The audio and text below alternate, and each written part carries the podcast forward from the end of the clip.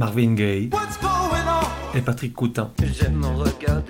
The Blaze et les Sex Pistols. Et Nina Simone, Jungle, Viagra Boys, Karen Dalton, Bertrand Belin, Guadal Jazz, Prince, Les Stones, Arcade Fire, Edith Piaf, John Barry, Balthazar, Les Stooges, Toy, Fetoumac. Bref, tout un tas de vieilles gloires, de futures étoiles et d'illustres inconnus. Au-delà des genres et des époques, la voix des sillons, une autre façon d'écouter la musique.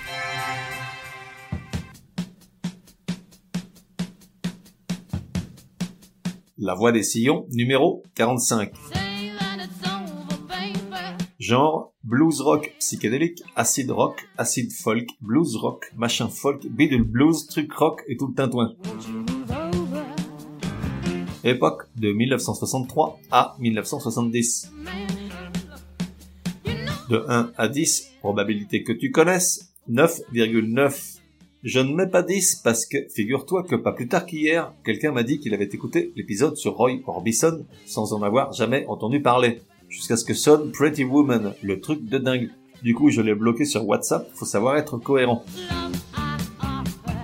Artiste, Janis Joplin. Dédier un épisode à Janis Joplin, c'est forcément tomber dans la facilité. Le personnage est tellement emblématique d'une époque où faire de la musique et vivre vieux était incompatible qu'on ne peut passer outre 1. Sa voix unique, 2. Ses performances sur scènes inoubliables, 3. La drogue dont elle abusait, 4. Son visage disgracieux, et 5. En définitive, le mythe Janis Joplin. Mais toi qui m'écoutes, homme ou femme de peu de foi, c'est bien mal me connaître. Ici, on n'est pas chez Lidl, on fait dans le gourmet. Donc, dans cet épisode intense et tragique, tu vas découvrir Janis Joplin sous un nouvel angle. 1. Sa voix exceptionnelle. 2. Ses performances en concert incomparables. 3. Les drogues dont elle s'alimentait. 4. Son visage déplaisant. Et 5. En définitive, la légende Janis Joplin. Tu vois Question de perspective. La voix des sillons est formidable. Et le club des 27 est redoutable. Janis Joplin est la quatrième membre de ce club honorifique, une association à but non lucratif qui a la particularité de n'autoriser l'inscription de nouveaux membres qu'une fois ceux-ci morts. En fait, L'appellation Club des 27 ne s'est réellement imposée que lors de la disparition prématurée du chanteur de Nirvana Kurt Cobain en 1994, tandis qu'au tournant des années 70, en l'espace de deux ans exactement, les morts à répétition de Brian Jones, fondateur des Stones, Jimi Hendrix, Janis Joplin et Jim Morrison ne sont encore qu'une banale et funeste statistique liée à la consommation de substances mortifères, héroïne essentiellement, même si dans le cas de Janis Joplin, la liste est beaucoup plus longue vu qu'elle buvait au moins autant qu'elle ne fumait, sniffait et se piquait. Et si l'histoire ne semble retenir que ces quatre-là, plus Robert Johnson, le bluesman mort en 1938 à l'âge de 27 ans et 100 jours, Kurt Cobain et Amy Winehouse, en réalité, le club manque de chaises pour les assemblées générales, puisqu'on peut rajouter à la liste au moins une vingtaine de musiciens, moins voire pas connus, comme certains membres de Canada Hit, Grateful Dead, et Stooge ou Echo and the Bunnymen, et même Jean-Michel Basquiat si l'on prend en compte sa condition de membre de Grey, son groupe de noise rock. Janis Joplin est donc née 27 ans avant son intronisation, soit en 1943, dans une petite ville portuaire de Texas, Port Arthur. Ceci explique cela. Je veux dire, quand tu nais au Texas, qui plus est dans un bled, si par miracle tu as deux doigts de jugeote et le nez fin, tu n'aspires qu'à une chose, c'est de te barrer fissa pour revenir quelques années plus tard et montrer à tous ces cutéreux que tu valais bien mieux qu'eux. C'est ce que Janis Joplin fit dès qu'elle put, échaudée tant par l'atmosphère sudiste et traditionnaliste de la ville que par la méchanceté qu'elle a endurée jusqu'à son départ. Car adolescente, elle souffrait de surpoids et d'acné qui lui ravageaient le visage et elle est vite devenue la proie des colibets des autres gamins. Elle se tenait à l'écart autant qu'elle pouvait, développant une sensibilité pas très texane, car, comme elle déclarera plus tard, ouvrez les guillemets, J'étais une inadaptée, je peignais, je lisais, je pensais, et je ne détestais pas les nègres. Fermez les guillemets. Méfions-nous de la traduction et ne polémiquons pas, a-t-elle dit noir ou nègre, je n'en sais rien. En revanche, on peut affirmer sans crainte qu'elle était effectivement tout le contraire du plouc texan pléonasme. Néanmoins, ça ne l'a pas empêché de se lier d'amitié avec d'autres marginaux, dont l'un lui fit découvrir le blues de Bessie Smith et de Big Mama Thornton. Depuis lors, elle n'eut de cesse de chanter dès qu'elle pouvait et de se rêver un destin plus souriant sous les projecteurs, même de salles minables. C'est du reste à cette époque qu'elle écrivit sa première chanson, enregistrée sur cassette un soir qu'elle avait bu plus que de raison. What good can drinking do? Qu'est-ce que boire peut faire de bien? Du gros blues du Delta, bien route, bien trempé dans le Southern Comfort, le whisky préféré de la Joplin.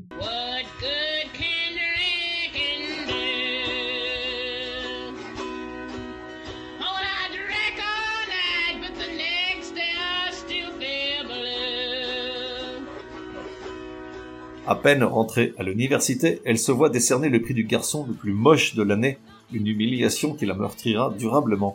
Pourtant, à quelque chose malheur est bon puisque c'est suite à cette mortification qu'elle quitte l'université et le Texas en autostop vers la Californie, accompagnée de son ami Chet Helms, qui deviendra plus tard le père du Summer of Love de San Francisco en 67, organisateur de concerts et promoteur d'artistes, entre autres de Janis Joplin. On est en 1963. Janis Joplin débarque à San Francisco les poches vides et l'esprit embrumé par des restes d'héroïne et de whisky.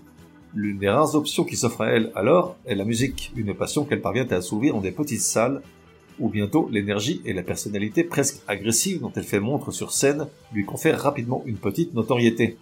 Hippie jusqu'au bout des doigts, le jour, elle s'abandonne à une consommation excessive de tout ce qui lui passe sous le nez, amphétamine, héroïne, alcool, en contraste total avec sa vraie nature, selon ses proches, de jeune femme timide, rationnelle et responsable.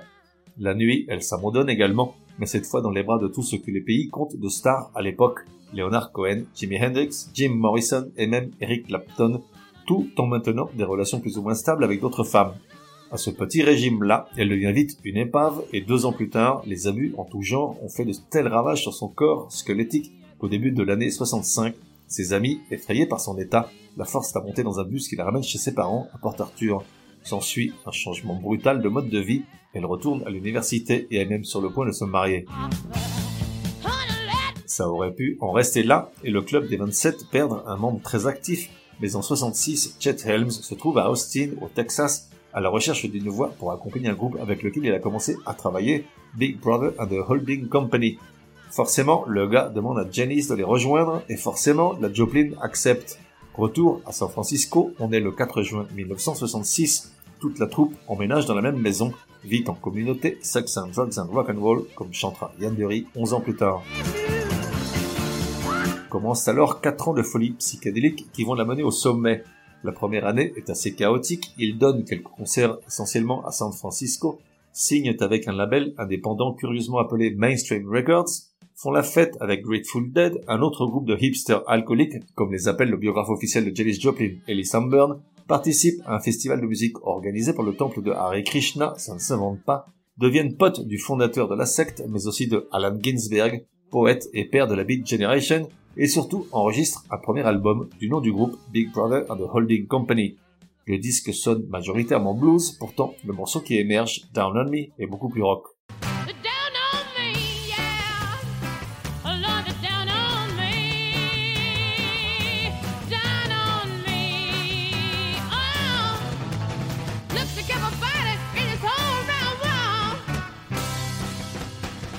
Et puis, quelque chose se passe. Avant que l'album ne se retrouve dans les bacs, le groupe descend à Monterrey, au Mexique, pour participer au fameux festival Pop Monterrey 67. Et là, la Joplin écrit son nom en très très grand, tout en haut, très au-delà des projecteurs dans le ciel, quoi, à offrir une performance vocale exceptionnelle qui laisse le public complètement idiot.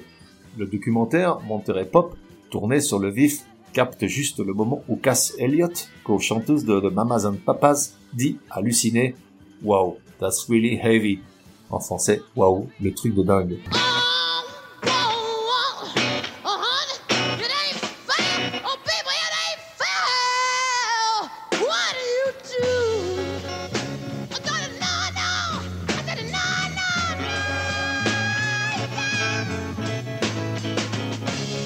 Leur premier disque qui venait de sortir est réimprimé en urgence, le nom de Janis Joplin apparaît dès lors en gros, la machine est lancée. Le groupe change de manager, fait une tournée aux US, participe au festival Wake for Martin Luther King de New York avec Jimi Hendrix et Johnny Mitchell et rentre en studio pour l'enregistrement de leur second album, Cheap Thrills, qu'on pourrait traduire par frisson bon marché ou mieux encore, plaisir facile. En tout état de cause, l'un des albums les plus attendus de l'histoire du rock en raison de l'incroyable performance de Janis Joplin au Mexique. Au départ, le titre complet était Sex, Drugs and Cheap Thrills, mais la maison de disques a joué les vierges effarouchées et a refusé. La couverture, signée Robert Crumb, l'un des papes du comic acide et mordant des années hippies, a fait rentrer le disque au panthéon des pochettes de la musique populaire. Classé 8 semaines d'affilée numéro 1 des charts US, il apparaît à la 338e place du classement des 500 meilleurs disques de l'histoire, établi par la revue Rolling Stones. On parle d'un album monumental qui contient pourtant peu de chansons originales, au profit de versions grandioses dont Summertime du compositeur George Gershwin et qui fait de Janis Joplin une véritable star.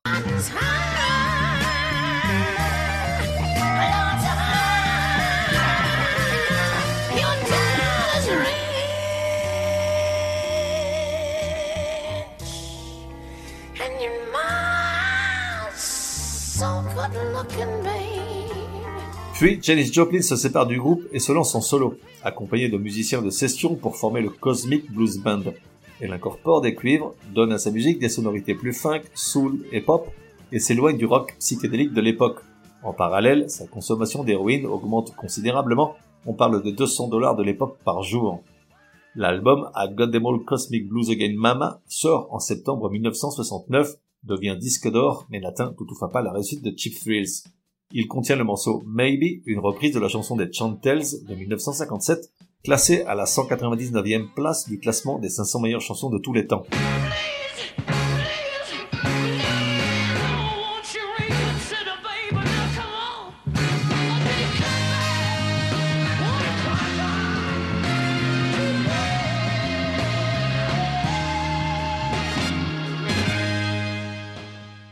Cette même année, le groupe participe au festival de Woodstock, mais bien qu'amené sur place dans le même hélicoptère que John Baez, lorsqu'elle voit la foule gigantesque massée devant la scène, elle est prise de vertige qu'elle compense par une consommation excessive de tout ce qui lui tombe sous la main. S'ensuit un début de prestation catastrophique, heureusement rattrapé sur la fin, et deux rappels. Dans le documentaire officiel, on peut la voir interprétant Work Me Lord, un monument joplinien où elle semble ne plus avoir besoin de musique.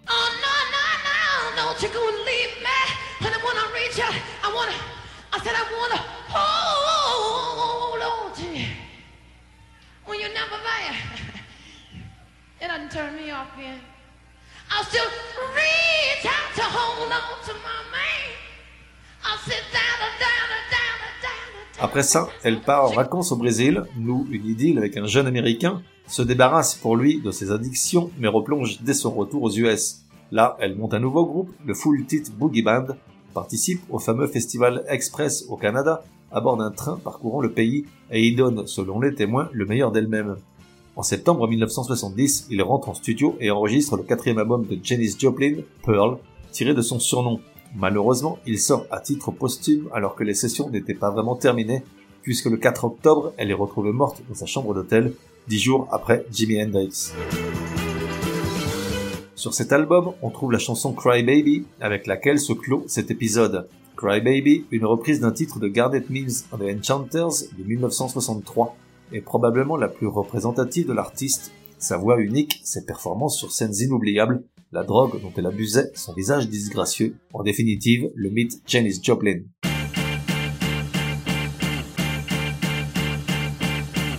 On se retrouve dans un prochain numéro de La Voix des Sillons.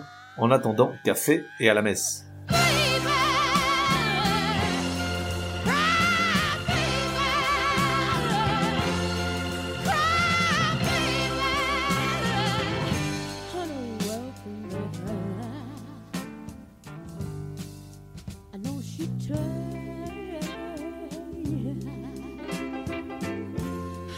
she told you that she loved you much more.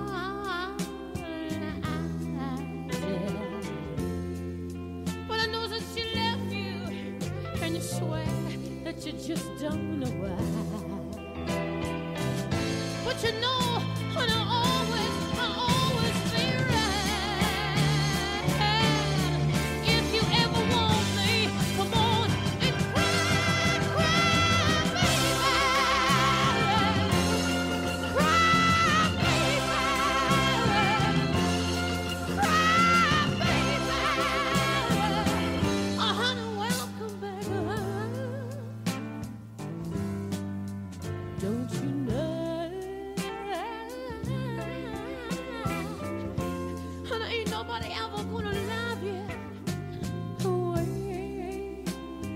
chance.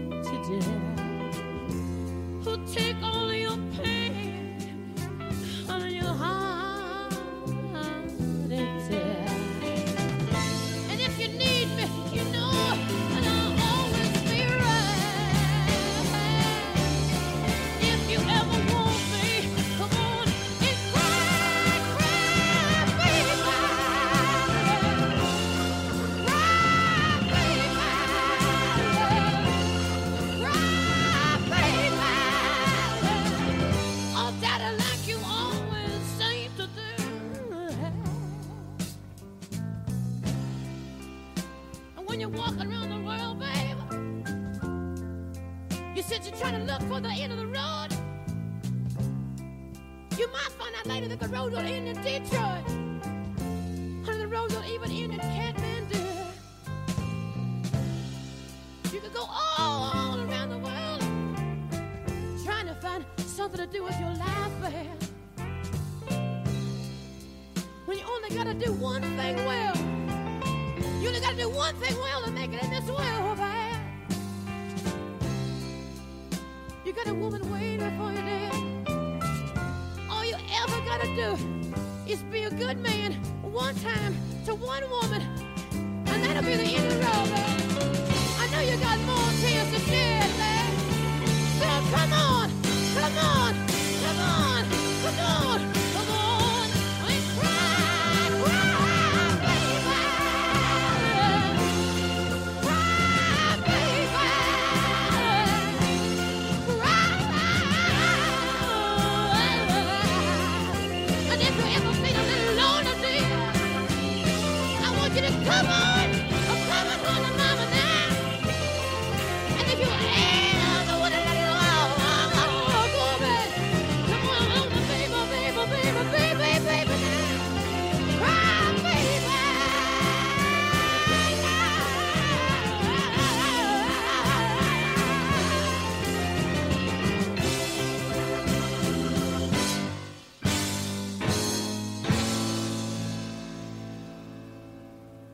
Et voilà, that's all Fox. Pour me contacter, me dire que vous avez adoré, ou pas du tout mais j'y crois pas, ou encore suggérer un artiste pour un prochain épisode, écrire à contact at lavoidessillons.com.